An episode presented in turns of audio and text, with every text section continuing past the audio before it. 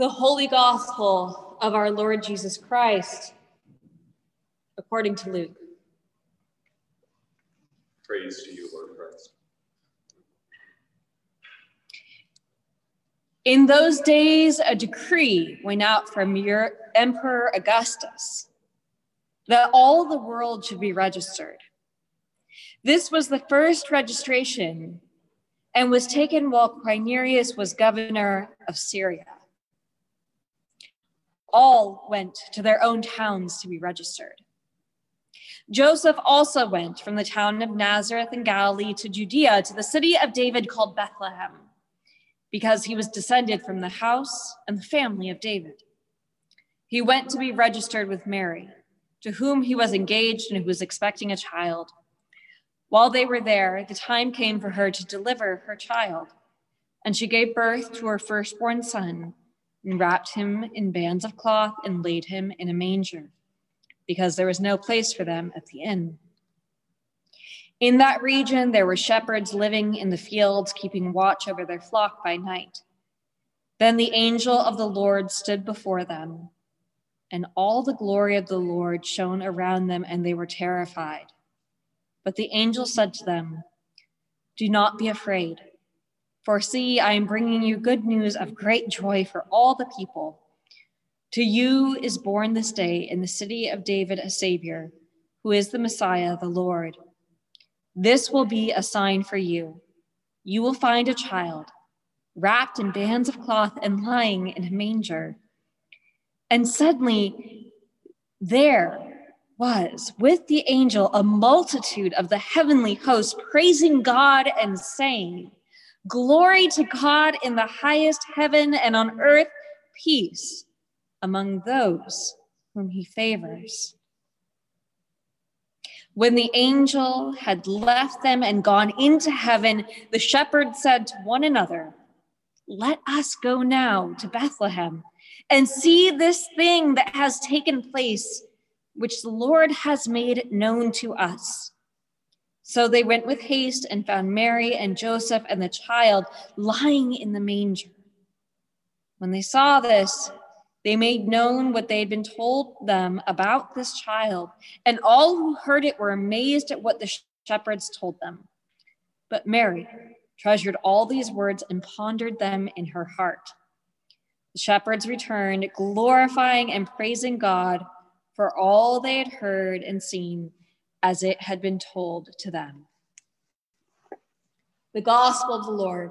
Praise to you, Lord Christ.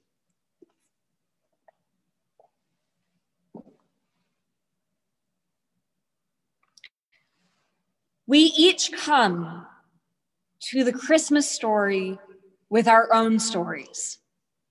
The stories of our lives, and especially the story of the year that has brought us to this moment. In my ordained ministry, I have come to the Christmas service with stories of grief over the loss of my father, with stories of joy and some fear over my coming marriage. I have come to Christmas services with the grief of struggling with infertility. And I've come to Christmas services with the awe and joy and certainly fear of raising my own children and carrying the stories of their birth with me. We each come and see this story through a new lens, through our own lenses of joy and grief or triumph or desperation. Our stories come with us as we encounter this story, this particular story we have heard so many times and in so many ways. And this year, we all carry a communal story, a story that has us sitting at home experiencing this in a very different way.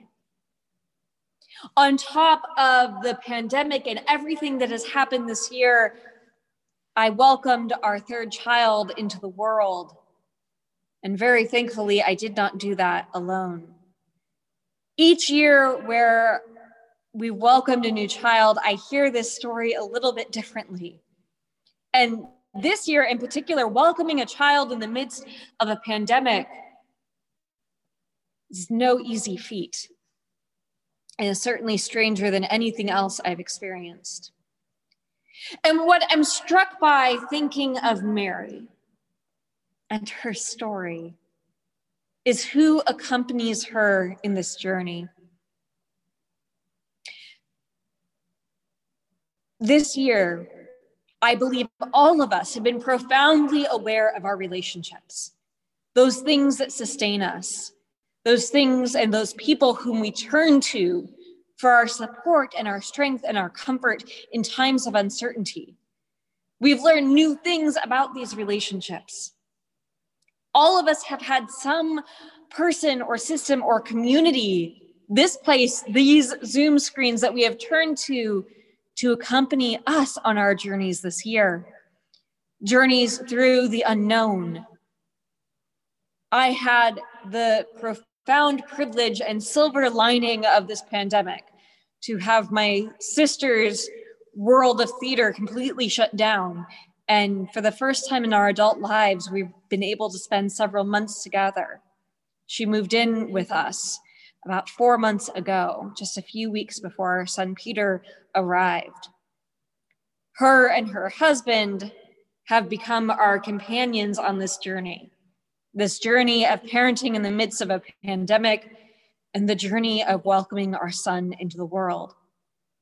The great silver lining of her getting this time with our kids and of her being able to be one of those people in the room with me when our son was born, to be a companion and a source of strength, someone who made me feel less alone in the midst of the great unknown of this time.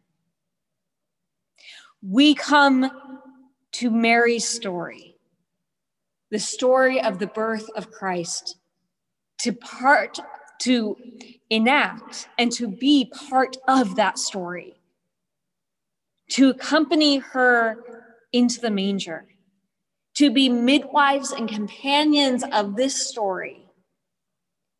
Our presence here helps bring about the unfolding of all that takes place.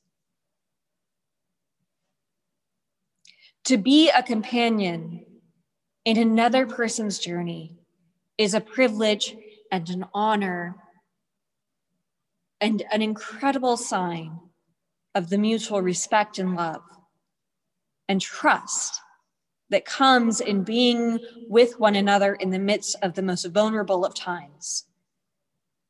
And we are given that sacred task as we journey with Mary into this moment, as we journey with her, as we bear witness to the birth of Christ, as we help in telling this story and allowing this story to be born into the world, made anew each year by who is present, what we bring to the moment, and how we show up for Mary.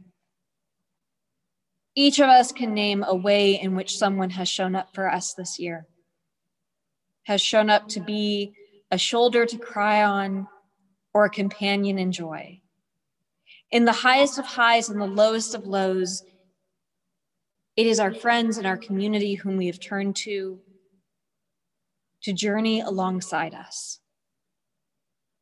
And we continue to do that every time we gather, be it virtually or otherwise.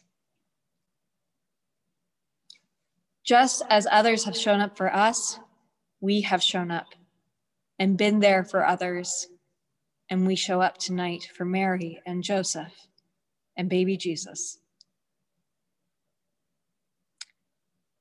We cannot know for certain, but I imagine that this is not the birth that Mary expected. This is not the year she expected to have. And yet I am grateful in our small way that we can bear witness to that imperfection out of which comes this most perfect life. That we can find that joy in the midst of the unknown. And perhaps, too, as Christ's life bursts forth into this manger scene, we can find that light and that joy that bursts through in the midst of all that we are experiencing. We are called to continue to show up, to be companions, to be bearers and witnesses of one another's stories, our griefs and our triumphs, our celebrations and our mournings. For just as we show up for Christ this night, Christ shows up for us and accompanies us in our journeys. May the joy that we find in the midst of this story, the truth, however it lands with us in the midst of our own stories that we are in this evening, may it have that spark of God to sustain us to remind us and to guide us in our journeys and the journeys of those whom we companion. Amen.